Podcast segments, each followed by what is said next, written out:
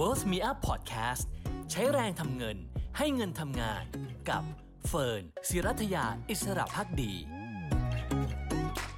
เที่ยวส่วนตัวไม่จำกัดกำหนดวันเดินทางและงบได้ เน้นใช้เวลากับสถานที่ให้อัตรลักซ์ออกแบบเส้นทางเฉพาะคุณ โทร 02 047 0083 และ Line at a t r a l u x A R T R A L U X วัสดีค่ะ คุณผู้ชมคะต้อนรับเข้าสู่ลงทุนนิยมนะคะ วันนี้เราไลฟ์กันนะคะในวันจันทร์ที่ 15 เมษายน 2566 หนึ่งวันหลังการเลือกตั้งนะคะ หลังจากรับทราบผลเป็นที่เรียบร้อยแล้วนะคะ แต่ว่ายังไม่ได้รับการรับรองจากทางกกตนะคะ คงต้องใช้เวลาประมาณสัก 60 วัน แต่ก็ค่อนข้างแน่ชัดแล้วนะคะว่า 2 พักที่จะร่วมมือกันจัดตั้งรัฐบาลที่มีคะแนนเสียงมากที่สุดจากการเลือกตั้งของประชาชนก็คือพักเก้าไกลอันดับ1พักเพื่อไทยอันดับ2นะคะแล้วก็พักเก้าไกลก็เพิ่งประกาศนะคะ หัวหน้าพักคุณพิธาเนี่ยตอนเที่ยงบอกว่าได้จับมือกับอีก 5พักนะคะก้อนรวมเป็น 6พักจัดตั้งรัฐบาล 309 เสียงนี่คือสิ่งที่มีการประกาศไปช่วงเที่ยง แต่ว่าเกมการเมืองค่ะ เราทราบกันดีเปลี่ยนแปลงได้เสมอมีอะไรที่เราต้องตามกันต่อบ้าง โดยเฉพาะในเชิงของเศรษฐกิจแล้วก็ตลาดเงินตลาดทุนนะคะในยะเหล่านี้ความปั่นป่วนที่เกิดขึ้นในตลาดที่ทำให้เราเห็นหุ้นไทยปรับตัวลงราวๆ20 จุดเนี่ยนะคะแล้วก็จริงๆแรงรงซื้อในแต่ละส่วนไม่ได้มากนักนะคะ แต่ว่ามีแรงซื้อขายนะคะในแต่ละส่วนเนี่ยก็เฉลี่ยกันไป คือขายสุทธิเนี่ยก็มีทั้งในส่วนของนักลงทุนที่เป็นสถาบันนักลงทุนที่เป็นบัญชีบริษัทหลักทรัพย์แล้วก็นักลงทุนต่างชาติแต่ว่าหลักร้อยล้านบาทนะคะ ส่วนคนที่เก็บเข้าเต็มๆเลยวันนี้ก็คือนักลงทุนรายย่อยนะคะ ที่เก็บเข้าไปพันสี่ล้านบาทโดยประมาณคำถามก็คือเศรษฐกิจไทยภาพหลังจากนี้จะชัดขึ้นหรือเปล่า หรือเราจะเห็นความไม่แน่นอนอะไรที่จะส่งผลจากการเมืองมาสู่โลกเศรษฐกิจอีกบ้างนะคะ โปรคอนที่เกิดขึ้นจากการเลือกตั้งรอบนี้มีอะไรที่น่าติดตามนะคะผู้คุยพร้อมกันค่ะ กับดรพิพัฒน์เหลืองนรมิตชัย หัวหน้านักเศรษฐศาสตร์กลุ่มธุรกิจการเงินเกียรตินาเกมพัทราสวัสดีค่ะดรนาคะสวัสดีครับวันนี้เชื่อว่ารัตนาน่าจะคุยเรื่องนี้ค่อนข้างบ่อยเลยนะคะ เป็นยังไงบ้างสำหรับผลที่เกิดขึ้นคะเราเราเห็นอะไรที่เป็นนัยยะต่อเศรษฐกิจในเชิงนโยบายจากการเลือกตั้งครั้งนี้บ้างคะ ครับจริงๆต้องบอกว่าเออเป็นการเลือกตั้งที่ค่อนข้างชัดเจนในแง่ของแมนเดตนะครับ เพราะว่าผมว่าไม่บ่อยครั้งนะครับ ที่เราจะเห็นเเรียกว่าสวีปกันเป็นทั้งจังหวัดนะครับโดยเฉพาะยิ่งกรุงเทพมหานคร ซึ่งต้องเรียกว่าเป็นตลาดหินเลยนะครับ ของตลาดการเมืองต้องบอกเป็นswing state ของประเทศไทยนะครับ เพราะว่าถ้าเราจำกันได้เนี่ยโอ้โหคนกรุงเทพนี้ต้องบอกว่าเปลี่ยนใจไม่เคยรักใครจริงนะครับ การเลือกตั้งแต่ละต้องบอกว่ารักใครรักจริงแต่รักไม่นานนะครับ เวลาใครที่ เปลี่ยนภาพเนี่ยนะครับก็ถือว่ากระแสของคนกรุงเทพเนี่ยเห็นได้ชัดเลยว่าเวลา mandate เวลาที่เราเห็นคนเทใจให้เนี่ยโหมันไปได้เยอะขนาดไหนนะครับ ถ้าไปดูเนี่ยก้าวไกลผมเข้าใจว่าชนะ 32 เขตจาก 33 เขตนะฮะแล้วหนึ่งเขตที่แพ้เนี่ยเข้าใจว่าตอนนี้แพ้อยู่ 4 เสียงนะฮะแต่ว่าเดี๋ยวคงต้องนับคะแนนกันใหม่ก็จะดูว่าเป็นยังไงนะครับแล้วจากนั้นเนี่ยไปให้นับใหม่ฮะแล้วก็ก้าวไกลเนี่ยผมว่าที่ที่ทำให้ผลการเลือกตั้งเซอร์ไพรส์มากๆเนี่ยก็คือทุกคนเนี่ย ก่อนหน้าเมื่อวานนี้ก็คือทำใจไว้แล้วนะว่าพรรคฝ่ายค้านเนี่ยคงชนะการเลือกตั้งแล้วชนะด้วยเยอะนะครับ แต่ว่าไม่กี่คนผมเชื่อนะครับว่าคาดว่าก้าวไกลจะเป็นพรรคที่ได้สสเยอะที่สุดนะส่วนใหญ่ก็จะมองว่าเพื่อไทยน่าจะได้สสเยอะที่สุดนะครับงั้นแต่ว่ายังไงก็ตามเนี่ยพอได้แมนเดตมาอย่างเงี้ยนะครับอย่างที่คุณทิมพิธาประกาศเมื่อตอนกลางวันนะครับว่า ก้าวไกลเนี่ยก็จะเป็นแกนนำในการจัดตั้งรัฐบาล โดยใช้พักฝ่ายค้านปัจจุบันเนี่ยเป็นพักที่จะมาเป็นพักร่วมรัฐบาลนะครับ แต่ว่าก็ยังคงมีเชื่อว่ามีอุปสรรคมีมีค่ายกลนะครับ อีกหลายตลบนะครับกว่าที่จะไปถึงฝั่งฝันนะครับอันแรกเดี๋ยวเราต้องอย่างที่คุณเฟิร์นว่านะครับ ต้องรอก่อนว่ากกตเนี่ยประกาศผลเนี่ยเหมือนกับที่ประกาศผลอย่างไม่เป็นทางการหรือต่างกันอย่างไรหรือไม่ใช่ไหมครับว่าใบเหลืองใบส้มใบแดงจะมีไหม นะครับแล้วก็จะมีอุปสรรคอะไรไหมอันที่ 2 ที่มีอุปสรรคแน่ๆเลยที่ทำให้การเมืองไทยไม่เหมือนการเมืองที่ใดในโลกนะครับ ถึงแม้ว่าเราจะรู้ผลการเลือกตั้งแล้ว เรายังไม่รู้เลยว่าใครจะมาเป็นรัฐบาลนะครับเพราะว่ามีสมการอีกสำคัญหนึ่งก็คือเรื่องของสวนะครับ ซึ่งวันนี้ก็คาดเดากันได้ลำบากเหมือนกันว่าเอสบจะโหวตอย่างไรนะครับ อย่างที่คุณทิมพิธาบอกว่ามีเสียงในมือ 309 เสียงนะครับ แต่ว่าคนจะเลือกนายกได้เนี่ยต้องมี 375 ใช่ไหมครับเพราะฉะนั้นอีก เจ็ดสิบกว่าหกสิบกว่าเจ็ดสิบเสียงเนี่ย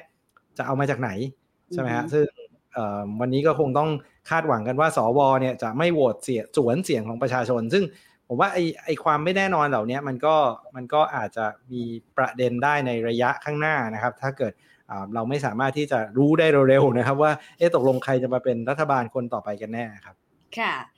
จริง ๆ ประเด็นหนึ่งที่น่าสนใจคือผลการเลือกตั้งก่อนหน้านี้เราเห็นว่าคนไทยเองก็อาจจะชื่นชอบนโยบายประชานิยมนะคะ แต่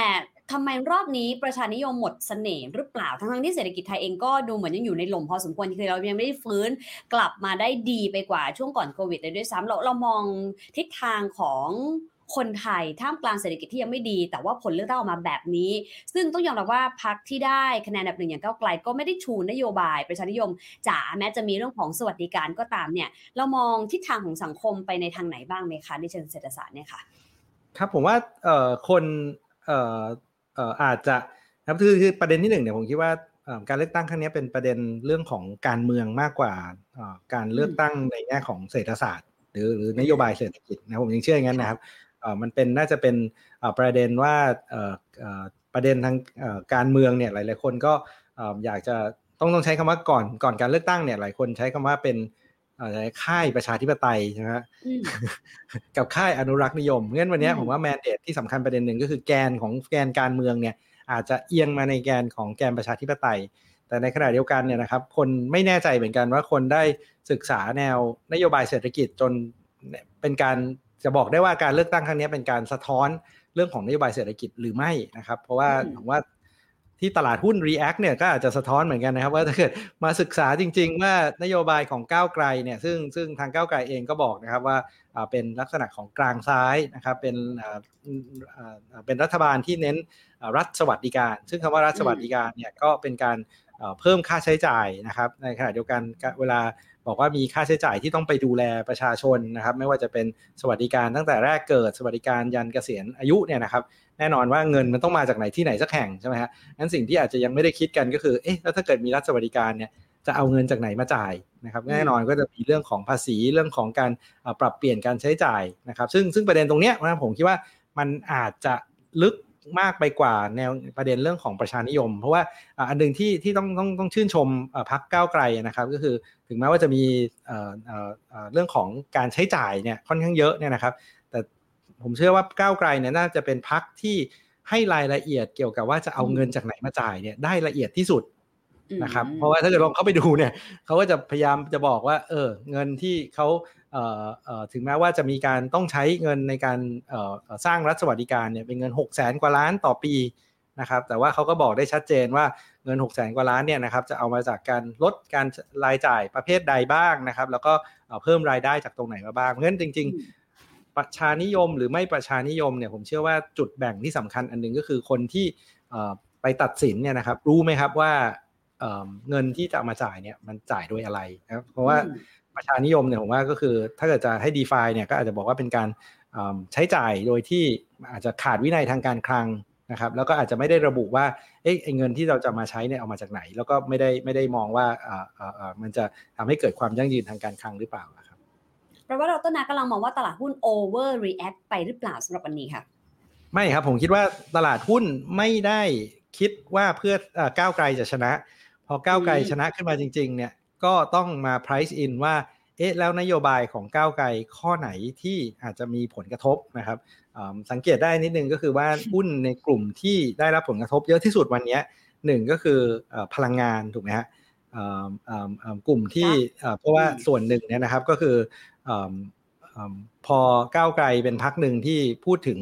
นะครับนโยบายที่จะปรับโครงสร้างราคาพลังงานพูดถึง capacity ของการผลิตไฟฟ้านะครับที่ มันอยู่ในระดับที่ค่อนข้างสูงนะครับ แล้วก็อาจจะหลายคนก็ตั้งคำถามว่า เอ๊ะแล้วที่เพิ่งแอดหรือว่าเพิ่งประมูลกันเสร็จไปจะจะเกิดอะไรขึ้นเลยพวกนี้มันก็ทำให้เกิดต้องใช้คำว่า regulatory uncertainty ก็คือมีความไม่แน่นอนขึ้นมาเพราะนึกว่าสิ่งที่ของที่มันแน่ที่มันชัวร์แล้วเนี่ยมันก็เกิดจะไม่ชัวร์ขึ้นมาใช่ไหมครับงั้นมันไปแอดความความไม่แน่นอนขึ้นมาในในในในใน ในตลาด เพราะฉะนั้นหุ้นที่เกี่ยวข้องทั้งหมดนะครับ หรือหุ้นแม้กระทั่งหุ้นที่เกี่ยวข้องกับพรรคเพื่อไทยที่หลายคนเชื่อว่าจะชนะการเลือกตั้งเนี่ยพอพอไม่ชนะเนี่ยตลาดก็ปรับ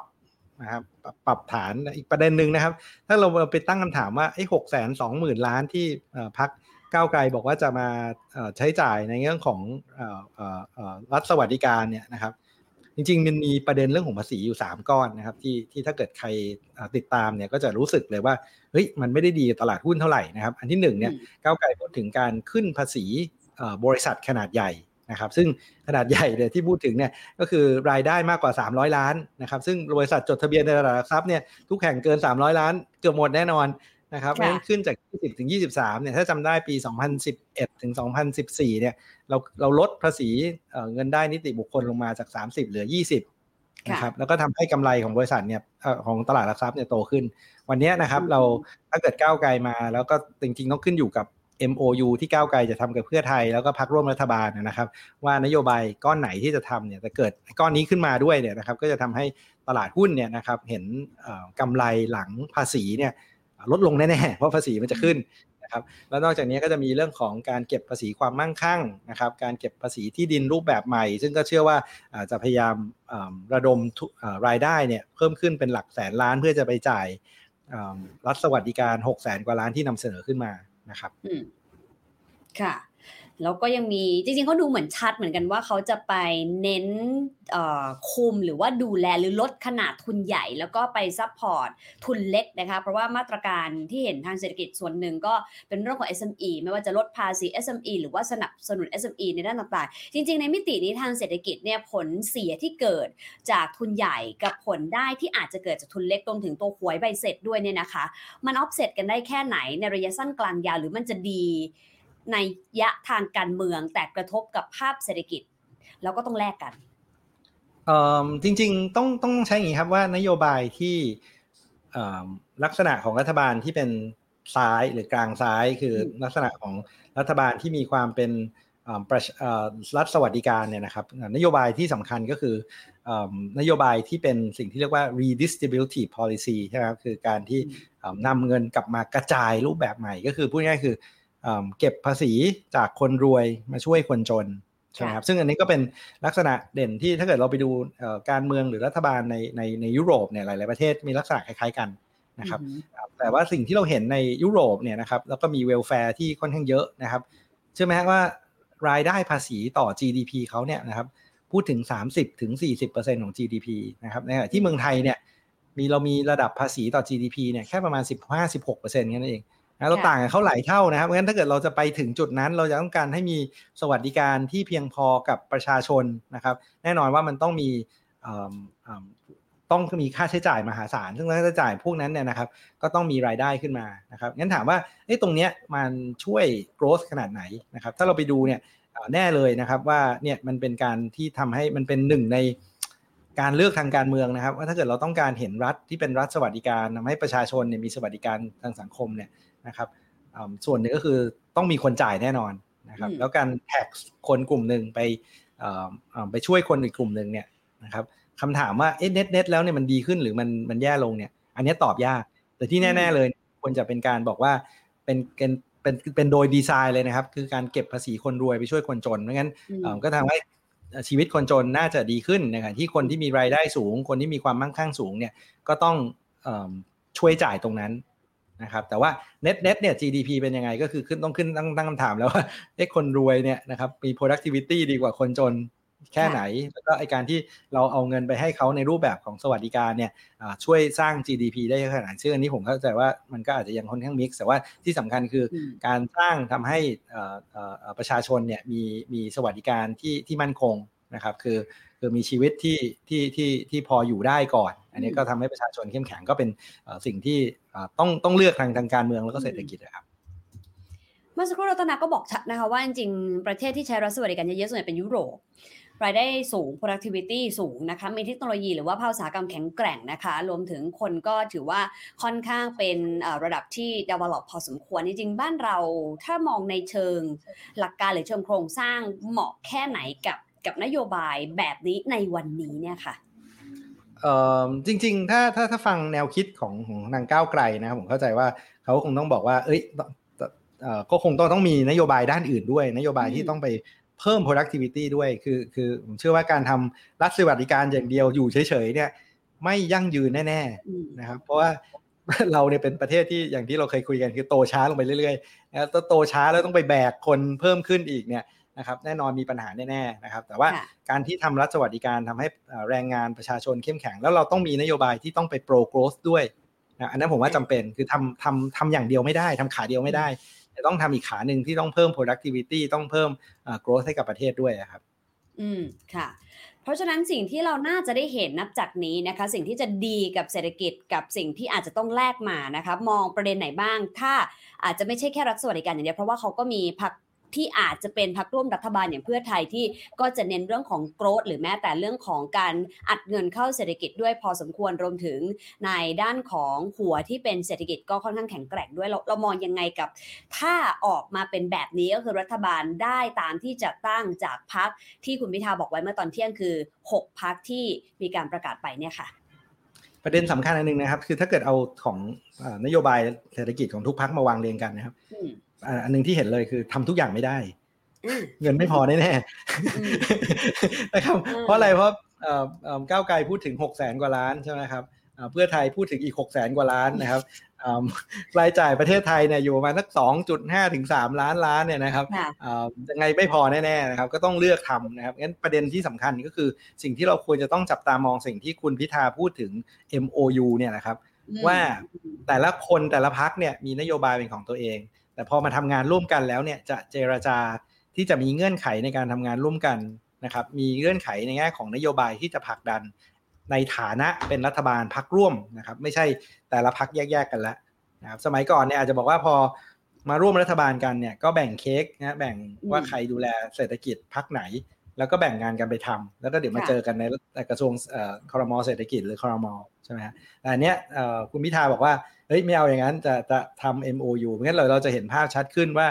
นโยบายไหนเนี่ยมันได้รับการเลือกที่จะมาทำใช่ไหมฮะแล้วก็เมื่อกี้คำถามของคุณเฟิร์นก็คือเอ๊ะนโยบายที่อาจจะฟังดูสุดโต่งเนี่ยนะครับมันจะถูกไดรูดลงมาหรือไม่ใช่ไหมฮะว่าเอ๊ะมันจะ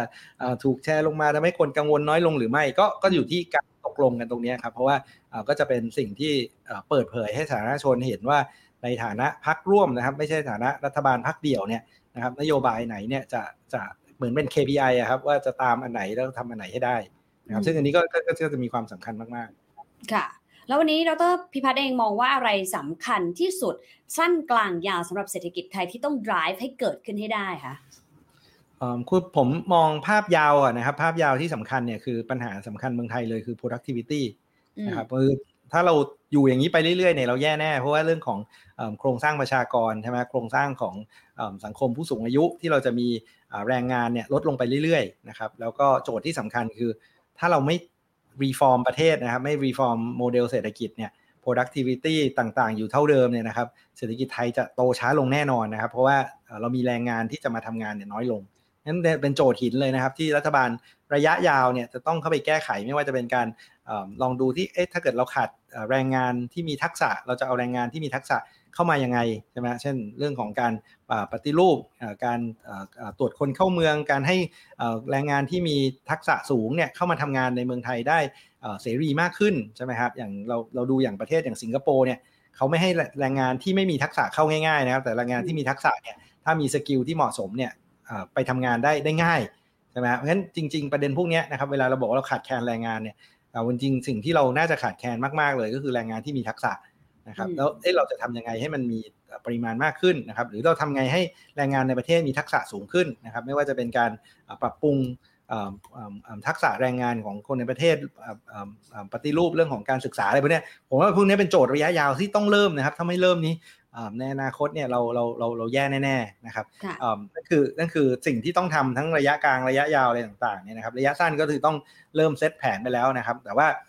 เข้าใจได้นะครับว่าในในสถานการณ์ปัจจุบันที่เพิ่งหลุดออกจากโควิดเนี่ยนะครับก็จะมีหลาย ๆกลุ่มนะครับของประชาชนเนี่ยที่ยังได้รับผลกระทบจากโควิดอยู่นะครับก็มีความเปราะบางงั้นนโยบายที่อาจจะต้องใช้คำว่า targeted มากขึ้นนะครับคือเล็งเป้าให้ถูกนะครับว่าเอ๊ะคนกลุ่มไหนที่ยังคงต้องรับได้รับการช่วยเหลือพวกนี้พวกนี้ นะครับผมคิดว่ามีความจำเป็นจริงๆนะครับเพราะว่าสิ่งที่เราเห็นคือภาระหนี้อะไรต่างๆเนี่ยนะครับมันมันมันทวีความรุนแรงเพิ่มมากขึ้นนะครับแล้วก็ยิ่งถ้าเราดูการฟื้นตัวเศรษฐกิจเนี่ยนะครับซึ่งอาจจะมีความเสี่ยงถ้าเกิดเศรษฐกิจโลกชะลอตัวขึ้นมาอีกเนี่ยนะครับโจทย์ระยะสั้นคือประเด็นพวกนี้ครับแต่ว่าผมไม่คิดว่าปัจจุบันเนี่ยเราเรามีความจำเป็นที่จะต้องกระตุ้นแบบแบบเหวี่ยงแหกระตุ้นแบบโยนไปทุกคนได้แล้วนะครับแต่ว่าต้องต้องใช้ทุกบาททุกสตางค์เนี่ยให้ให้มันคุ้มค่ามากที่สุดนะครับ ค่ะ จริง ๆ มีนโยบายร้อยวันที่จริงๆก้าวไกลเขาก็เคยเสนอเมื่อสักครู่เราแตะไปบ้างนะคะ ค่าไฟแฟร์ลดรายจ่าย SME หวยใบเสร็จ ประเด็นเหล่านี้ถือว่าเหมาะสมแค่ไหนในช่วงเวลาสั้นๆ แบบนี้ที่ควรจะ drive ให้เกิดขึ้น ซึ่งอะก็แน่นอนว่ามันเป็นปัจจัยที่ค่อนข้างสั้นมากนะคะร้อยวันคือแบบแค่ 3 เดือนเท่านั้นเองเนี่ยเรามองเรื่องนี้ยังไงบ้างคะโอ้จริง ๆ ถ้าถ้าใครไปไล่ดูนโยบายร้อยวันในเว็บไซต์ก้าวไกลจริงๆเนี่ยผมว่าปริมาณจำนวนมากเลยเป็นนโยบายการเมือง ใช่ไหมครับไม่ว่าจะเป็นการเริ่มการร่างรัฐธรรมนูญฉบับใหม่นะครับประเด็นเรื่องของการประกาศกฎอายการศึกในยกเลิกกฎอายการศึกในชายแดนภาคใต้นะครับ ประเด็นเรื่องของเเริ่มกระบวนการที่จะนำไปสู่การกระจายความเจริญส่วนภูมิภาคอะไรต่างๆเนี่ยพวกประเด็นพวกนี้ผมคิดว่าก็โห หินอยู่พอสมควรนะครับ เพราะว่าเป็นเป็นประเด็นปฏิรูปทั้งนั้นเลย แล้วก็โอ้โหกระทบคนจำนวนพอสมควรนะครับ ซึ่งจะขุดเอ่อจะจะเข็นนโยบายแค่นโยบายการเมืองนโยบายพวกนี้ก็ไม่ง่ายแล้วนะครับ นโยบายเศรษฐกิจเนี่ยผมคิดว่าก็จะมีประเด็นเรื่องของพวกค่าไฟนะครับ ซึ่งซึ่งก็ก็ก็พูดถึงกันมาพอสมควรนะครับว่าเออมันมันต้องเข้าไปแก้ไข เพราะว่าคนได้รับผลกระทบค่อนข้างเยอะใช่ไหมครับ หรือว่าประเด็นอย่างเรื่องของ อะไรฮะการลดการผูกขาดใช่ไหมครับ พวกประเด็นส่งผลักดันพวกพรบสุราเสรีนะครับ ซึ่งซึ่งอันนั้นผมคิดว่าน่าจะเป็นประเด็นเรื่องของการเพิ่มการแข่งขันให้กับบางอุตสาหกรรมนะครับ ซึ่งประเด็นพวกนี้ผมว่า ก็จริง ๆ ถ้าถามว่ามีผลทางทางเศรษฐกิจขนาดไหนพวกหลายๆอย่างเนี่ย มันเหมือนร้อยวันแรกเนี่ยเป็นจุดเริ่มไปไปในการเริ่มทำนโยบายที่ที่สัญญาไว้ แต่ว่าร้อยวันแรกอาจจะยังไม่ได้เห็นผลที่ที่ที่ชัดในในแต่ละนโยบายครับ แต่ว่าผมว่าประเด็นที่น่าจะมีผลต่อ เศรษฐกิจในระยะข้างหน้าเนี่ยก็คือประเด็นเรื่องของรัฐสวัสดิการหลาย ๆ อย่างที่มีการวางแผนที่จะให้ แล้วก็คำถามที่สำคัญพอ ๆ กันกับว่าเราจะให้สวัสดิการอะไรเนี่ยคือเราจะเอาตังค์จากไหนมาจ่ายนี่แหละครับ เราจะลดงบประมาณอะไรนะครับเราจะขึ้นภาษีตัวไหนนะครับแล้วการขึ้นภาษีเนี่ยไปกระทบใครบ้างเนี่ยผมว่าสำคัญพอ ๆ กันเลยนะครับเพราะว่าถ้าเราดูฝั่งการใช้เงินเนี่ยนะครับก้าวไกลพูดเยอะนะครับ เช่นสามพันบาทต่อเดือนสำหรับคนเกษียณอายุใช่ไหมครับนั่นคือ 36,000 บาทต่อปี มีอยู่ 12 ล้านคนก็ปีละ4 0 0แสนกว่าล้าน เอาแค่ก้อนเดียวนี่4 0 0แสนล้านแล้วนะครับ เอาเงินจากตรงไหนมาจ่ายเนี่ยนะครับ ก็อาจจะพูดถึงการขึ้นภาษีความมั่งคั่งภาษีที่ดินอะไรอย่างที่ว่ารวมถึงภาษี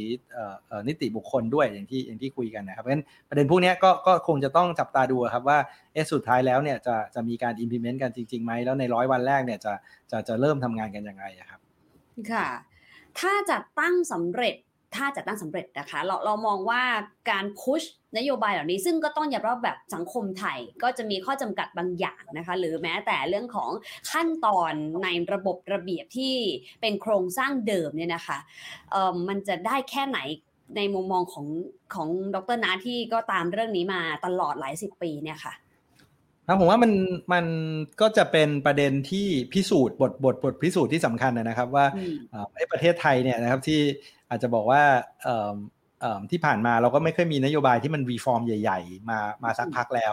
นะครับ อันนี้ผมคิดว่าน่าจะเป็นเซตของการปฏิรูปในหลายมิตินะครับ ซึ่งซึ่ง implement จริง ๆ ผมว่าไม่ง่ายนะครับเพราะมันมีอุปสรรคแน่นอน เพราะทุกครั้งเวลาเรา มีการเปลี่ยนแปลงใหญ่ๆ ที่เรียกว่าปฏิรูปเนี่ยนะครับ แน่นอนคนที่เคยทำแบบเดิมๆ คนที่เคยได้รับประโยชน์จากระบบเดิมๆเนี่ยต่อต้านแน่นอนใช่ไหมครับเพราะฉะนั้นคำถามก็คือเอ้เราเวลาไป implement จริงๆเนี่ยนะครับเราจะทำยังไงให้ buy in คนที่เกี่ยวข้องนะครับแล้วก็เอาให้เขามาร่วมมือในการเปลี่ยนแปลง เราจะไป convince เขายังไง buy in เขายังไงเนี่ยผมว่าเป็นโจทย์ใหญ่โจทย์ที่สำคัญเลย ที่ผ่านมาเนี่ยก็ต้องบอกว่าก้าวไกลแล้วก็พักฝ่ายค้านรวมถึงเพื่อไทยด้วยเนี่ยก็ convince ผู้ลงคะแนนเสียงเลือกตั้งแล้วนะครับจนได้คะแนนเสียงขึ้นมาขนาดนี้แสดงว่าก็มีความเห็นด้วยกับนโยบายหลายๆอัน แต่พอจะมา implement จริงๆเนี่ยมันอาจจะมี stakeholder มากกว่าประชาชนผู้โหวตใช่ไหมครับ อย่างเช่น คนที่เกี่ยวข้องในในนโยบายแบบเดิม เราจะไปเปลี่ยนวิธีการทำงานเขาหรือว่าผลประโยชน์ที่เคยได้อย่างไร ที่จะทำให้การการเปลี่ยนแปลงเนี่ยเกิดขึ้นได้ครับค่ะ วันนี้คำหนึ่งที่ได้ยินบ่อยคือกลิ่นความหวังนะคะ เชื่อว่าหลายคนที่ที่มองเห็นโอกาสนับจากนี้ในเชิงทั้งเรื่องของประชาธิปไตยด้วย แล้วก็ในเชิงของเศรษฐกิจด้วยก็จะพูดคำนี้กันค่อนข้างเยอะ ในมุมของเศรษฐกิจนะคะ เรามองว่านี่เป็นกลิ่นความหวังมีอะไรบ้างที่เป็นแบบนั้น แล้วก็อะไรเป็นโจทย์หินที่ก็มีสื่อต่างชาติอย่างบลูเบิร์กก็บอกว่าโอ้ไม่มีหลายอย่างทีเดียวนะ ที่จะต้องผ่านไปให้ได้ อาจจะไม่ได้ง่ายเหมือนกับ คะแนนที่ค่อนข้างเซอร์ไพรส์ที่ออกมาเมื่อวานนี้เนี่ยค่ะ ใช่ครับผมว่าโจทย์หินสำคัญเลยนะครับ ก็คือความคาดหวัง ซึ่งต้องบอกว่าความคาดหวังจะสูงมากเลย ถ้าเกิดสมมติจัดตั้งรัฐบาลจริงๆนะเพราะคะแนนเสียงที่ได้มาค่อนข้างเยอะเนี่ยนะครับ คนก็ต้องคาดหวังว่าอย่างที่สโลแกนใช่ไหมครับประเทศไทยจะไม่เหมือนเดิมนะครับซึ่งซึ่งก็ซึ่งก็หลาย ๆ คนก็ตั้งรอดูอยู่นะครับ ว่าจะไม่เหมือนเดิมรูปแบบไหน นะครับโดยเฉพาะยิ่งในประเด็นเศรษฐกิจเนี่ยข้อดีที่บอกว่าจะเป็นกลิ่นความหวังเนี่ยก็คือ ผมว่าการปฏิรูปในฝั่งเศรษฐกิจเนี่ยในหลายปีที่ผ่านมาเนี่ยเราเราไม่เคยเห็นการปฏิรูปที่ที่ที่ค่อนข้างชัดเจน ไม่ใช่แค่เศรษฐกิจอย่างเดียวแต่ว่าสังเกตนะครับเราไม่เคยได้คุยกันว่าการศึกษาเราจะมีการปฏิรูปยังไงใช่ไหมหรือว่าโครงสร้างเศรษฐกิจอย่างยืนเนี่ยที่ที่มันเป็นปัญหาระยะยาวเนี่ยมันจะเข้ามามีการเปลี่ยนแปลงยังไงนะครับนั้นผมว่าพอ มีเกิดการเปลี่ยนแปลงมีรัฐบาลขั้วใหม่ขึ้นมาเนี่ยสิ่งที่ประชาชนนะครับคนออกเสียงเลือกตั้งเนี่ยนะครับตั้งความหวังเนี่ยก็คือมีกลิ่นความหวังเนี่ยนะครับก็คือเอ๊ะมันจะมีการเปลี่ยนแปลงได้เร็วขนาดไหนแล้วมันจะชัดขนาดไหนใช่ไหมฮะซึ่งซึ่งอันเนี้ยโจทย์หินเลยครับว่าเราจะไป meet expectation ของคนที่ตั้งความหวังไว้ยังไงครับอืมในมุมของต่างชาติเขามองเรื่องนี้ยังไงเราที่พัมีโอกาสได้พูดคุยบ้างไหมคะเอ่อผมว่าประเด็นที่หนึ่งนะครับคือต่างชาติเนี่ย แน่นอนเวลามีเลือกตั้งเนี่ยเขาก็จับตาดูอย่างใกล้ชิดใช่ไหมครับแล้วก็เวลาที่เห็นว่าการจัดการเลือกตั้งเนี่ยเป็นไปได้อย่างโปร่งใสและเป็นธรรมเนี่ยนะครับผมว่าตรงเนี้ยนะครับรัฐบาลต่างประเทศเอกชนต่างประเทศเนี่ยก็แสดงความชื่นชมนะครับแล้วก็หวังมีความหวังเหมือนกันนะครับ ว่าจะนำไปสู่รัฐบาลที่สะท้อนเสียงของประชาชนจริง ๆ ใช่ไหมครับ แล้วก็อันที่2เนี่ยต้องต้องยอมรับนะครับว่าการเมืองไทยมัน complicate มากครับ แค่บอกว่าเลือกตั้งชนะแล้วยังไม่รู้ว่าจะตั้งรัฐบาลได้หรือเปล่าที่คนเขางงแล้วนะครับ ว่าเอ๊ะเกิดอะไรขึ้นใช่ไหมมัน context ที่ complicate ไม่เข้าใจเอ๊ะทำไมมันแค่ 5 ปี ปีหน้าไม่ใช่แล้วนะอะไรเงี้ยใช่ไหมงั้นงั้นจริง ๆ หลายปีที่ผ่านมาเนี่ยผมต้องยอมรับว่าหลายคนเขาก็เลิกติดตามการเมืองเมืองไทยเพราะมันเพราะมันงงนะพอมามีเลือกตั้งเนี่ยนะครับ คนให้ความสำคัญเยอะนะครับ แล้วก็พอมีการเลือกตั้งที่มันต้องใช้ว่าหักปากกาเซียนเนี่ย นะครับหลายคนก็ก็ก็ก็ก็สนใจนะครับแล้วก็แล้วก็จับตามองนะครับว่าเอ๊ะมันจะทำให้เกิดการเปลี่ยนแปลงมีภาพของนโยบายใหม่ ๆ อะไรเกิดขึ้นบ้างนะครับเพราะฉะนั้นจริงๆผมว่าตอนนี้ต่างชาติน่าจะจับตามองด้วยด้วยด้วยความสนใจมากๆครับค่ะแปลว่าบรรยากาศแบบนี้ก็จะหมายถึงความไม่มั่นใจความไม่ชัดเจนแบบนี้ก็จะยังทำให้การ make decision ต่างๆ ทั้ง business ดีลเอยนะคะหรือแม้แต่ในแง่ของบรรยากาศการลงทุนก็จะยังคลุมเครือต่อไป อะไรจะเป็น trigger ที่บอกว่า โอเค มันจะไปต่อได้อีเวนต์อินวัตเวในในทางไหนก็ตามเนี่ยค่ะรัตนาโอ้ถ้าเกิดมันเคลียร์ไปทางใดทางหนึ่งเนี่ยนะครับวันนี้คือสิ่งที่ต่างชาติก็เข้าใจนะแล้วก็สิ่งที่เราเห็นคล้าย ๆ กันเนี่ยก็คือความไม่แน่นอนทางการเมืองเนี่ยไม่สามารถที่จะถูกรูเอาไปจากการวิเคราะห์เศรษฐกิจ แล้วก็การเมืองไทยได้เลย เพราะเราไม่รู้เลยว่า เลือกตั้งมาแล้วเนี่ยมันจะเกิดอะไรขึ้นใช่ไหมครับ หรือว่ารัฐบาลเนี่ยจะจะตั้งใจจริงไหมแต่ตั้งขึ้นมาแล้วเนี่ยจะถูกอินทวีนเมื่อไหร่เนี่ยคือตรงเนี้ยมันทำให้ คนไม่เข้าใจอะครับ แล้วก็มีความงงๆนะเขาก็บอกเออถ้าไม่จำเป็นเขาก็ไม่ต้องอยู่แถวนี้ก็ได้ ไม่ต้องลงทุนที่นี่ก็ได้ ซึ่งนี้ก็จะเป็นต้นทุนมหาศาลเลยของของเศรษฐกิจแล้วก็ตลาดทุนไทยครับงั้นจริง ๆ ถ้าเกิดเราพิสูจน์ให้เห็นนะครับว่าการปกครองเนี่ยมันเป็นการปกครองแบบประชาธิปไตยนะครับ การ transfer of power คือการส่งผ่านอำนาจเนี่ยนะครับ มันเป็นไปได้ไปอย่างสันติจริง ๆ ซึ่งซึ่งมันเป็นประเด็นที่สำคัญของของ ประเทศประชาธิปไตยโดยทั่วไปเนี่ยนะครับ อันนั้นก็จะสร้างความมั่นใจให้กับนักลงทุนนะครับ ว่าเออมันเห็นชัดจริง ๆ ว่าว่าว่าการส่งผ่านอำนาจมันสามารถเกิดขึ้นได้นะครับแล้วก็ความต่อเนื่องเชิงนโยบายเนี่ยมันสามารถเกิดขึ้นได้คือ อะไรก็ตามที่คนคาดเดาไม่ถูกกะไม่ถูกเนี่ยไม่คนไม่เคยชอบครับ แต่ถ้าเกิดมันเป็นสิ่งที่ทำไปตามกฎมีกฎเขียนกฎกติกาชัดเจน แล้วทุกคนปฏิบัติตามกฎตรงนี้คนยังพอเข้าใจได้ว่ามันจะเกิดอะไรขึ้นนะครับ ค่ะ จริงๆ อยู่ในวงการการเงินคนชอบถามนะคะว่าพักนี้มาจะขึ้นไหมหุ้นนะคะ หรือพักนู้นพักนี้จริงๆไม่แน่ใจมันเข้าใจหรือเปล่า มันไม่ได้เกี่ยวกับว่าใครแต่เกี่ยวกับความชัดเจนมากกว่ารัตนมองแบบนั้นด้วยไหมคะใช่ครับจริงๆต่างอย่างที่อย่างที่เรียนนะครับ ต่างชาติเขาก็เลิกตามไปแล้วคือเขาบอกว่ามัน complicate เกิน แต่เขาขอแค่ความความชัดเจนในแง่ว่า เออรู้นะว่าคนนี้ชนะนโยบายจะเป็นยังไง แล้วคนนี้ก็สามารถที่จะ execute deliver นโยบายได้ ใช่ไหมครับ แล้วก็ไม่ได้อยู่ดีๆหายไปโดยเหตุผลแบบแปลกๆ เช่นโดนยึดอำนาจหรืออะไรเงี้ยนะครับ แต่ว่าเออถ้าเกิดสามารถคาดเดาได้ว่า เออมีประเด็นเรื่องของการเมืองมีการผลักดันเรื่องนี้ไม่ผ่านอะไรเงี้ยคือมันพออธิบายแล้วเข้าใจได้ แต่ว่าพอมันมีการแทรกแซงทางการเมืองบ่อยๆนะครับมีการทำอะไรที่มองว่าไม่เป็นธรรมบ่อยๆเนี่ยผมว่าต่างชาติเขาก็ทิ้งไปก็ได้คือคือคืองงนะครับ คือตามไม่ทันจริง ๆ อืมค่ะ เอ่อแล้วในมุมของโลกการลงทุนล่ะค่ะหรืออีเวนต์ในโลกธุรกิจเองวันนี้เฟินเชื่อว่าอ่านักธุรกิจหลายคนทำกันค้าระหว่างประเทศอีเวนต์หรือต่างชาติจะเข้ามาลงทุนเอง นักลงทุนเองที่จะตัดสินใจว่าจะจัดการพอร์ตตัวเองยังไง เรามี solution หรือ scenario อะไรให้เขาได้เห็นบ้างว่า 1 2 3 มันจะเป็นทางไหนได้บ้างเนี่ยค่ะครับก็จริง ๆ วันนี้อย่างที่อย่างที่คุณพิธาพูดถึงใช่ไหมพูดถึง scenario การเมืองใช่ไหม ผมคิดว่าจริง ๆ เราก็มองคล้ายๆ ที่นักวิเคราะห์ทางการเมืองหลาย ๆ คนมองนะครับ scenario ที่หนึ่งก็คือเพื่อไทยก้าวไกลใช่ไหมเพื่อก้าวไกลเป็นแกนนำจัดตั้งรัฐบาลอย่างที่คุณพิธาพยายามที่จะจัดตั้งตอนนี้นะครับงั้นสิ่งที่คงต้องมอนิเตอร์ต่อก็คือ MOU ระหว่างพรรคร่วมรัฐบาลเนี่ยจะเป็นยังไงนโยบายไหนจะถูกผลักดันนะครับ อันที่ 2 ที่ต้องจับตาดูก็คือเอสวจะโหวตยังไงนะครับ แล้วก็จะได้รับการ support เพียงพอที่จะจัดตั้งรัฐบาลได้ไหม ถ้าไม่ได้ solution ต่อไปคืออะไร ผมคิดว่า 1.1 เนี่ยนะครับก็คือแทนที่จะเอา support จากสวนะครับก็เป็นไปได้เหมือนกันว่าจะพยายามดึงพรรคอื่นเข้ามาทดแทนสวที่ที่หาไม่ได้ใช่ไหมซึ่งก็หลาย ๆ คนก็พูดถึงภูมิใจไทยหรืออะไรนั้นจะเป็น scenario 1.1นะครับ scenario ที่2เนี่ยถ้าเกิดสมมติเพื่อไทยกับก้าวไกลเจรจากันไม่ได้จริง ๆ เนี่ยก็อาจแล้วก็ไม่สามารถที่จะเลือก นายกรัฐมนตรีได้นะครับก็อาจจะมองได้ว่าเพื่อไทยก็อาจจะพยายามจะตั้งรัฐบาลนะงั้นเพื่อไทยก็อาจจะไปจอยกับพลังประชารัฐนะครับ ซึ่งในกรณีนั้นเนี่ยนะครับถ้ารวมกับพรรคร่วมรัฐบาลปัจจุบันอื่นๆเนี่ยก็อาจจะสามารถมีรัฐบาลที่เกิน 250 เสียงใน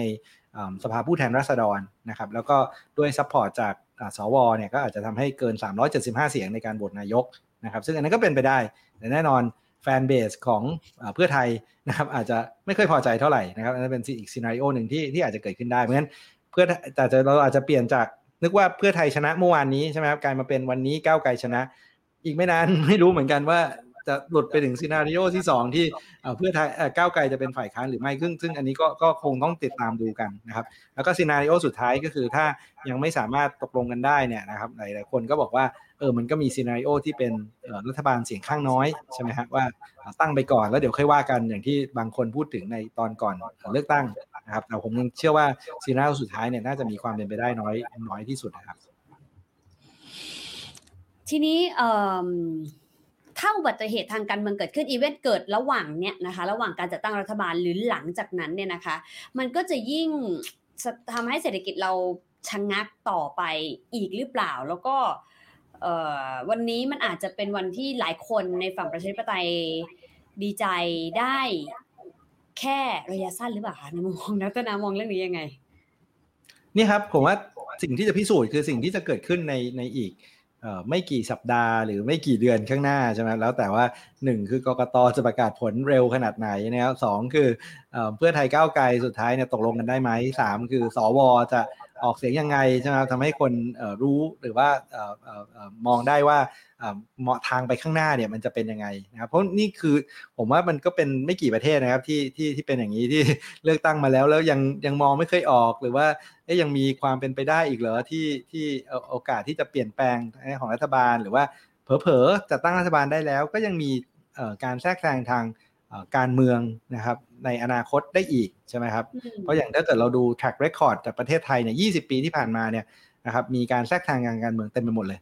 นะครับนั่นซึ่งอันนี้มันก็มันก็ทำให้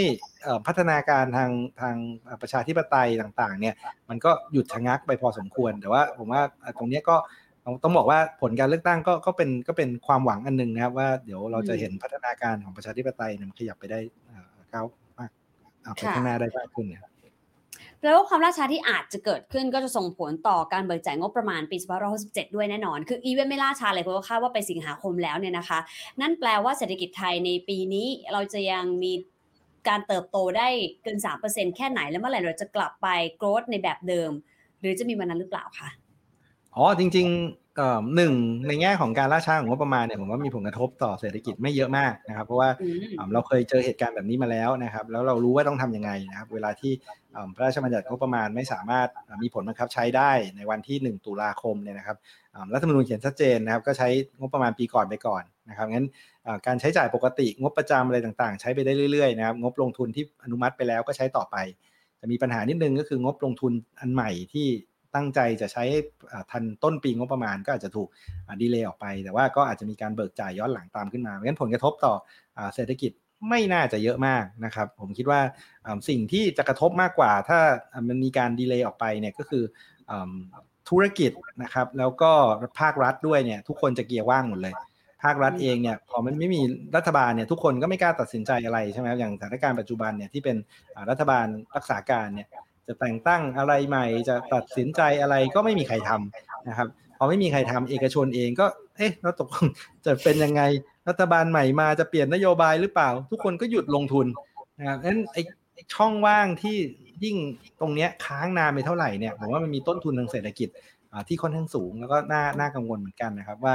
ตรงนี้เราจะทำให้เราเราเราขาดโอกาสที่สำคัญในภาวะเศรษฐกิจที่อาจจะบอกว่ายังไม่ได้ฟื้นกลับมาเต็มที่นะครับในแง่ของ growth เนี่ยผมมองว่าจริงๆเนี่ยช่วงนี้นะครับเราก็พอที่จะมี driver ที่สำคัญก็คือการท่องเที่ยวใช่ไหมฮะแต่ว่านะครับเราก็จะเจอปัญหาว่าอันที่หนึ่งเนี่ยมันเรามี drag ที่ที่ที่หนักหนาสาหัสมากเลยก็คือเศรษฐกิจโลกที่ที่ยังมีโอกาสที่จะชะลอตัวนะครับ แล้วการส่งออกปีนี้ก็ อาจจะแผ่วๆนิดนึงก็จะเป็นแรกของเศรษฐกิจที่สำคัญ อันที่2เนี่ยนะครับ ระหว่างปี 2 ปีนี้ไม่ค่อยน่าห่วงนะครับ เพราะอย่างที่บอกคือมันมีการท่องเที่ยวเข้ามานะครับงั้นเราอาจจะโต above trend นะครับเราจะโต 3% 3%ครึ่งแถวๆนี้นะเป็นไปได้ แต่ที่น่ากังวลคือพอ tourism เนี่ยเรากลับไปแถวๆ 39 40 ล้านได้แล้วเหมือนเดิมเนี่ยคำถามคือเราจะเอาอะไรมาโต เพราะวันนี้ไอ้ที่โตได้ 3%กว่าเนี่ยผมว่าอย่างน้อย 2 ใน 3เนี่ยมาจากการ ฟื้นคืนของนักท่องเที่ยวที่เร็วกว่าปกติหมายความว่าพยายามที่จะกลับไปที่เทรนเดิมใช่ไหมครับแต่พอมันกลับไปที่เทรนแล้วเนี่ยมันไม่มีทางจะโตในอัตราแบบนี้แล้วมันก็จะตามเทรนต่อไปนะครับงั้นคำถามก็คือพอถึงวันนั้นเนี่ยโกรธเราจะลดลงรวดเร็วมากนะครับงั้นคำถามที่ที่จะต้องตอบวันนี้ก็คือ แล้วเมื่อวันที่เรากลับมามีนักท่องเที่ยวเท่าเดิมแล้วเนี่ย อะไรจะเป็น engine of growth ของเศรษฐกิจไทยเพราะผมว่าเราตอนนี้เราเจอปัญหา ค่อนข้างหนักเลยนะครับ ทั้งเรื่องของความสามารถในการแข่งขันเรื่องของเศรษฐกิจในภายในประเทศจำนวนประชากรที่เริ่มโตช้าลงพวกนี้นะครับซึ่งก็จะเป็นแรงกดดันในแง่ของโกลด์อย่างที่บอกตอนแรกนะครับ ความท้าทายของเศรษฐกิจไทยตอนนี้คือคือเราคือเรากำลังโตช้าลงนะครับ โจทย์หินอาจจะไม่ได้มีแค่ปัจจัยภายใน แต่ว่าภายนอกเองเราก็เห็นอันเด d ซีลิงเร็วๆนี้นะคะ หรือแม้แต่เรื่องของ recession อเมริกา หรืออีเวนต์สงครามรัสเซียยูเครนที่ก็ยังไม่ได้รู้ว่าปลายทางจะเป็นอย่างไร หรือว่าในมิติของจีนกับสหรัฐที่ยังขัดแย้งกัน เรามองน้ำหนักของการเลือกตั้งที่จะส่งผลต่อทิศทางนโยบายและการเติบโตทางเศรษฐกิจในบ้านเรา กับผลจากต่างประเทศที่จะเข้ามากระทบปัจจัยไหนมากน้อยกว่ากันยังไง เราเราในฐานะนักลงทุนนักธุรกิจควรโฟกัสอะไรมากกว่ากันคะคือผมมองว่าเศรษฐกิจภายในประเทศเนี่ยก็เป็นประเด็นที่สำคัญใช่ไหมเพราะว่าถ้าเราดูบริษัทจดทะเบียน บริษัทที่อยู่ในตลาดทรัพย์เนี่ยนะครับก็เป็นบริษัทที่เกี่ยวข้องกับเศรษฐกิจภายในประเทศซะเยอะนะครับแล้วก็ถ้าดู Market Cap ใหญ่ๆ อย่างแบงก์อย่าง Energy อย่างอะไรต่างๆเนี่ยก็ยังเป็น บริษัทภายในประเทศ ถึงแม้ว่าการส่งออกเนี่ยนะครับแล้วก็การท่องเที่ยวเนี่ยนะครับจะเป็นประมาณ 60-70%ของ GDP นะครับแต่เรามีการส่งออกและการท่องเที่ยวที่อยู่ในตลาดทรัพย์เนี่ยค่อนข้างน้อยนะครับเพราะว่าถ้าเราดูการส่งออกเนี่ยส่วนใหญ่ก็เป็นการลงทุนจากนักลงทุนต่างประเทศนะครับหรือเป็นพวก SME ซึ่งอยู่ในห่วงโซ่อุปทานของการส่งออก นะครับถ้าเป็นนักการท่องเที่ยวเนี่ยรายรายรายได้ส่วนใหญ่ก็จะไปกระจายไปหาผู้ประกอบการรายเล็กนะครับ แล้วก็อาจจะมีบางส่วนเป็นพวกโรงแรมร้านอาหารอะไรต่างๆแต่ว่าก็สัดส่วนไม่เท่ากับสัดส่วนของ GDP แน่ๆในแง่ของ Market Cap นะครับเพราะฉะนั้นเศรษฐกิจภายในประเทศยังไงก็สำคัญนะครับงั้นเศรษฐกิจข้างนอกเนี่ยนะครับอาจจะเข้ามากระทบเศรษฐกิจภายในประเทศได้บางส่วนแต่ยังไง ผมเชื่อว่าเศรษฐกิจภายในประเทศเนี่ยยังไงก็ถูก drive ด้วยการโตของ รายได้นะครับ แล้วก็พวก productivity พวกความสามารถในการแข่งขันของของของขของเศรษฐกิจไทยเป็นสำคัญนะครับเพราะฉะนั้นยังไงก็ตามเศรษฐกิจในประเทศก็ยังมีความสำคัญมากนะครับ ทั้งการการบริโภคการลงทุนการใช้จ่ายภาครัฐในพวกอัตราแลกเปลี่ยนหรือว่าค่าเงินเองตอนนี้ทิศทางเราเรามองยังไงบ้างคะในส่วนของตัว KKP เอ่อเรามองว่าในระยะสั้นนะครับเอ่อด้วยเอ่อ ปกติเนี่ยถ้าเราดูดอลลาร์บาทเนี่ยจะเห็นได้ชัดนะครับดอลลาร์บาทเนี่ยจะตามค่าเงินดอลลาร์ค่อนข้างมากนะครับช่วงที่ปีที่แล้วที่มันสวิงหนักๆเนี่ยดอลลาร์บาทแข็งเนี่ยนะครับบาทก็บาทก็อ่อนนะครับในช่วงที่ผ่านมาที่เราเห็นบาทแข็งเนี่ยส่วนหนึ่งก็มาจากค่าเงินดอลลาร์ที่ที่อ่อนค่าลงนะครับมองไปข้างหน้าเนี่ยจากเดิมเนี่ยนะครับอันที่หนึ่งเนี่ยเราเชื่อว่ายังมีความผันผวนอยู่นะครับ เพราะว่าส่วนต่างอัตราดอกเบี้ยเนี่ยยังมีอยู่ค่อนข้างเยอะนะครับ หรือถ้ามองไปข้างหน้าเนี่ยนะครับผมคิดว่าเรามีปัจจัยที่จะอาจจะ support ทำให้บาทแข็งได้อยู่เนี่ยสองสองประเด็นประเด็นที่หนึ่งเนี่ยคือเราอาจจะเห็นดอลลาร์เนี่ยอ่อนค่าลงนะครับเพราะว่าเฟดเนี่ยเริ่มจะ peak นะครับในเรื่องของการขึ้นอัตราดอกเบี้ย เพราะงั้นดอลลาร์อาจจะไม่ได้แข็งทางเดียวแบบที่เราเคยเห็นเมื่อเมื่อปีก่อนนะครับอันที่สองเนี่ยนะครับก็คือเรื่องของการกลับมาของนักท่องเที่ยวเนี่ยยังคงเป็นความหวังได้นะครับว่าจะทำให้การเกินดุลบัญชีเดินสะพัดเนี่ยยังคงเพิ่มขึ้น นะครับซึ่งส่วนนี้ก็จะทำให้เราอาจจะเห็นบาทเนี่ยมีแนวโน้มแข็งค่าขึ้นไปในช่วงปลายปี แต่ยังมีความผันผวนนะครับเราเชื่อว่ายังไงยังไงค่าเงินบาทมีความผันผวนแน่ๆมองไปไกลๆขึ้นเนี่ยนะครับผมคิดว่าอาจจะขึ้นอยู่กับเรื่องของความสามารถในการแข่งขันนะครับ ว่าเรายังสามารถที่จะแข่งขันในตลาดโลกได้ไหมนะครับ หรือว่าเราจะต้องนำเข้าสินค้าเข้ามาจับจ่ายใช้สอยในประเทศมากขึ้นนะครับ ตัวอย่างที่สำคัญอันหนึงนะครับ คือเมื่อก่อนเนี่ยเราเราผลิตรถยนต์ใช่ไหมฮะในประเทศแล้วเราส่งออกด้วย วันนี้เราก็จะเริ่มนำเข้ารถยนต์มากขึ้นเรื่อยๆนะครับ ซึ่งอันนี้ก็ก็ก็หรือว่าเครื่องใช้ไฟฟ้าหรืออะไรพวกเนี้ยครับ ซึ่งอันนี้ก็จะเป็นแนวโน้มที่สำคัญที่ต้องจับตาดูในระยะยาวครับ ค่ะ และและในมุมปัจจัยต่างประเทศตอนนี้ถือว่าเอ่อน้ำหนักที่เป็นดาวไซริกมีมากน้อยแค่ไหนคะรัตนาเอ่อประเด็นที่สำคัญช่วงนี้นะครับ ที่ต้องจับตาเลยก็คือเศรษฐกิจโลกเนี่ยชะลอแค่ไหน นะครับเพราะว่าเอิ่มหลาย ๆ คนก็ตั้งข้อสังเกตใช่ไหมครับว่าจากการขึ้นอัตราดอกเบี้ยของเฟดเนี่ยมันก็ทำให้การสภาพคล่องระหว่างธนาคารเองนะครับแล้วก็เรื่องของ financial condition นะครับความเงื่อนไขของการภาคการเงินต่างๆเนี่ยมันตึงตัวมากขึ้นนะครับ ซึ่งตรงนี้ก็อาจจะทำให้เศรษฐกิจเนี่ยมีโอกาสที่จะชะลอตัวลงมามากขึ้น ถ้าชะลอตัวก็กระทบกับ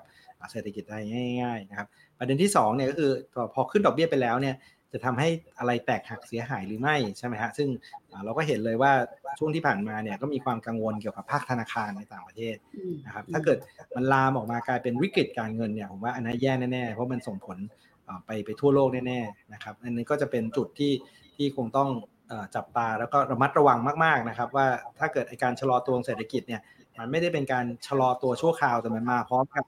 วิกฤตการณ์ทางการเงินเนี่ยนะครับอันนั้นน่ะกระทบ ไปทั่วโลกรวมถึงเมืองไทยด้วยแน่ๆครับ อืมค่ะ แล้วในแง่ของตลาดทุนล่ะค่ะ KKP มองตลาดทุนโลกกับตลาดทุนไทยวันนี้ยังไงบ้างคะเอิ่มยังมองว่านะครับเอิ่มไอโอกาสที่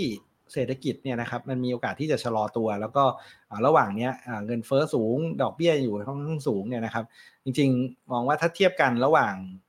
บอลกับหุ้นในต่างประเทศนะครับ บอลอาจจะมีความน่าสนใจมากกว่านิดหน่อยนะครับในแง่ของอการเป็น hedge ว่าถ้าเกิดเศรษฐกิจโลกชะลอตัวเนี่ยการลงทุนในในบอลเนี่ยนะครับก็ก็มักจะ outperform หุ้นนะครับในขณะที่หุ้นเนี่ยถ้าเกิดมันมีการชะลอตัวเศรษฐกิจเนี่ยเออ earnings เนี่ยนะครับมันก็อาจจะชะลอตัวลงได้นะครับประกอบกับว่าในช่วงนี้นะครับถ้าเราดู valuation เนี่ยก็ต้องบอกว่า ถึงแม้ว่าปรับลดลงมาพอสมควรแล้วนะครับ แต่ว่าอ่าด้วยความเสี่ยงของอ่าเศรษฐกิจชะลอตัวเนี่ยยังมีอยู่นะครับ จริงๆ เรายังมองว่าการลงทุนควรจะเป็นการลงทุนแบบกระจายความเสี่ยงนะครับ อย่าอย่าไปอ่าอ่าพยายามที่จะ market timing มากนักนะครับ แต่ว่าถ้าเกิดถามว่าในช่วงนี้ควรจะเป็นยังไงก็เชื่อว่ายังคงน่าน่าจะ underweight อ่าหุ้นนะครับ แล้วก็ overweight อ่าพวกกลุ่มบอลนะครับ แล้วหุ้นไทยล่ะคะบอลไทยหุ้นไทยเนี่ยเรา คือตรงนี้ครับเป็นสิ่งที่เราอาจจะกังวลนิดนึงตรงที่ว่าโดยเปรียบเทียบเองเนี่ยนะครับเศรษฐกิจไทยเนี่ยก็จะมีปัญหาเรื่องของการเจริญเติบโตในอนาคตนะครับที่ถ้าเกิดเปรียบเทียบกับการลงทุนในต่างประเทศการลงทุนประเทศก็ยังกระจายความเสี่ยง แล้วก็มีซอสของ growth ที่น่าสนใจในหลายๆตลาดนะครับแล้วก็ในขณะเดียวกันเนี่ยนะครับไอประเด็นการเมืองที่เราพูดถึงกันเนี่ยผมว่ามันเป็น uncertainty ที่ที่ค่อนข้างเยอะมากเลยนะครับ ที่ทำให้ระหว่างนี้เราก็ยังคิดว่า นักลงทุนเนี่ยควรจะกระจายลงทุนไปไปยังต่างประเทศนะครับ แล้วก็ถึงมีหุ้นไทยเนี่ยเราอาจจะคิดว่าอาจจะยังอยู่โดยโดยเปรียบเทียบกันเนี่ยเราอาจจะคิดว่าการลงทุนในต่างประเทศน่าสนใจในแง่ของการกระจายความเสี่ยงนะครับ ถ้าทีมจัดตั้งรัฐบาลสำเร็จนะคะถามดรนะว่าเอ้ย แนะนำในแง่ของการกระตุ้นเศรษฐกิจ แล้วก็การผลักดันธุรกิจของไทยในระยะยาว สิ่งที่เราอยากจะฝากไว้มีอะไรบ้างคะ พูดถึงนโยบายของของรัฐบาลใช่ไหมฮะใช่ค่ะจริงๆ ผมว่าประเด็นที่ที่สำคัญเมื่อกี้ที่คุยกันนะครับ ว่าการกระตุ้นวันนี้มันคงไม่ใช่การกระตุ้นแบบหวานแห่แล้วนะครับมันควรจะเป็นการกระตุ้นที่เล็งเป้าใช่ไหมครับเพราะว่าคนคนบางกลุ่มเนี่ยก็ยังได้รับผลกระทบแล้วก็ยังต้องการความช่วยเหลือนะครับเพราะฉะนั้นถ้าจะช่วยเหลือหรือกระตุ้นเนี่ยก็ต้องใช้เม็ดเงินที่ที่คุ้มค่ามากที่สุด เพราะผมคิดว่าประเด็นปัญหาวันนี้ก็คือ ภาระหนี้เราเราเริ่มสูงขึ้นใช่ไหมครับถ้าเราดูหนี้สาธารณะต่อ GDP เราเนี่ยก่อนโควิดเรา 42%นะครับวันนี้เรา 61นะครับแล้วก็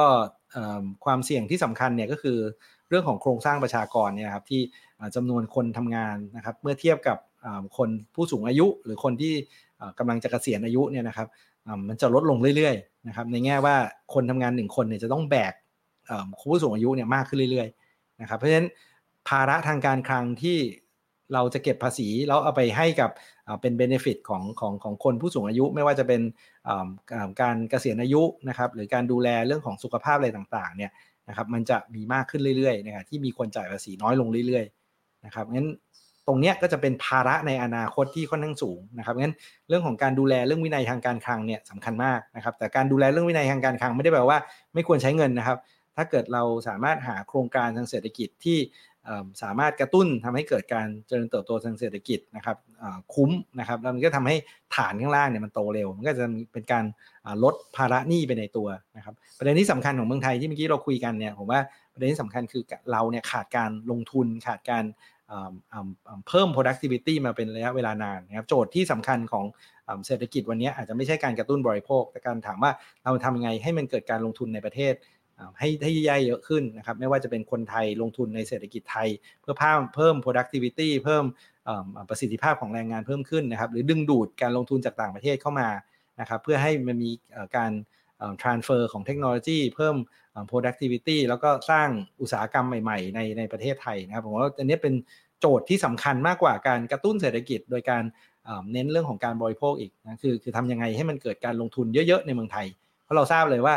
ถ้าเราจะสร้างการเจริญเติบโตในอนาคตได้เนี่ยการลงทุนจะเป็นเรื่องที่ที่สำคัญมากครับค่ะ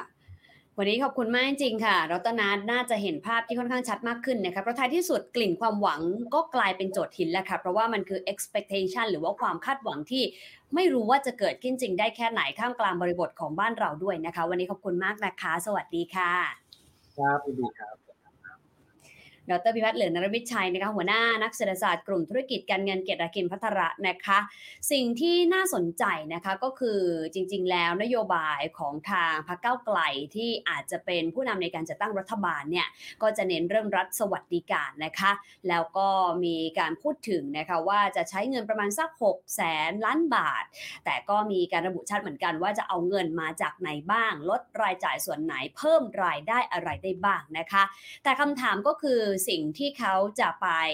บริหารจัดการไม่ว่าจะเป็นการผลักดันคนตัวเล็ก SME รากหญ้า แล้วก็ช่วยด้านรับสวัสดิการ แล้วก็จะไปลดบทบาทคนตัวใหญ่อย่างเขาคุยชัดเลยนะคะคุณพิธาเขาพูดใช้ว่า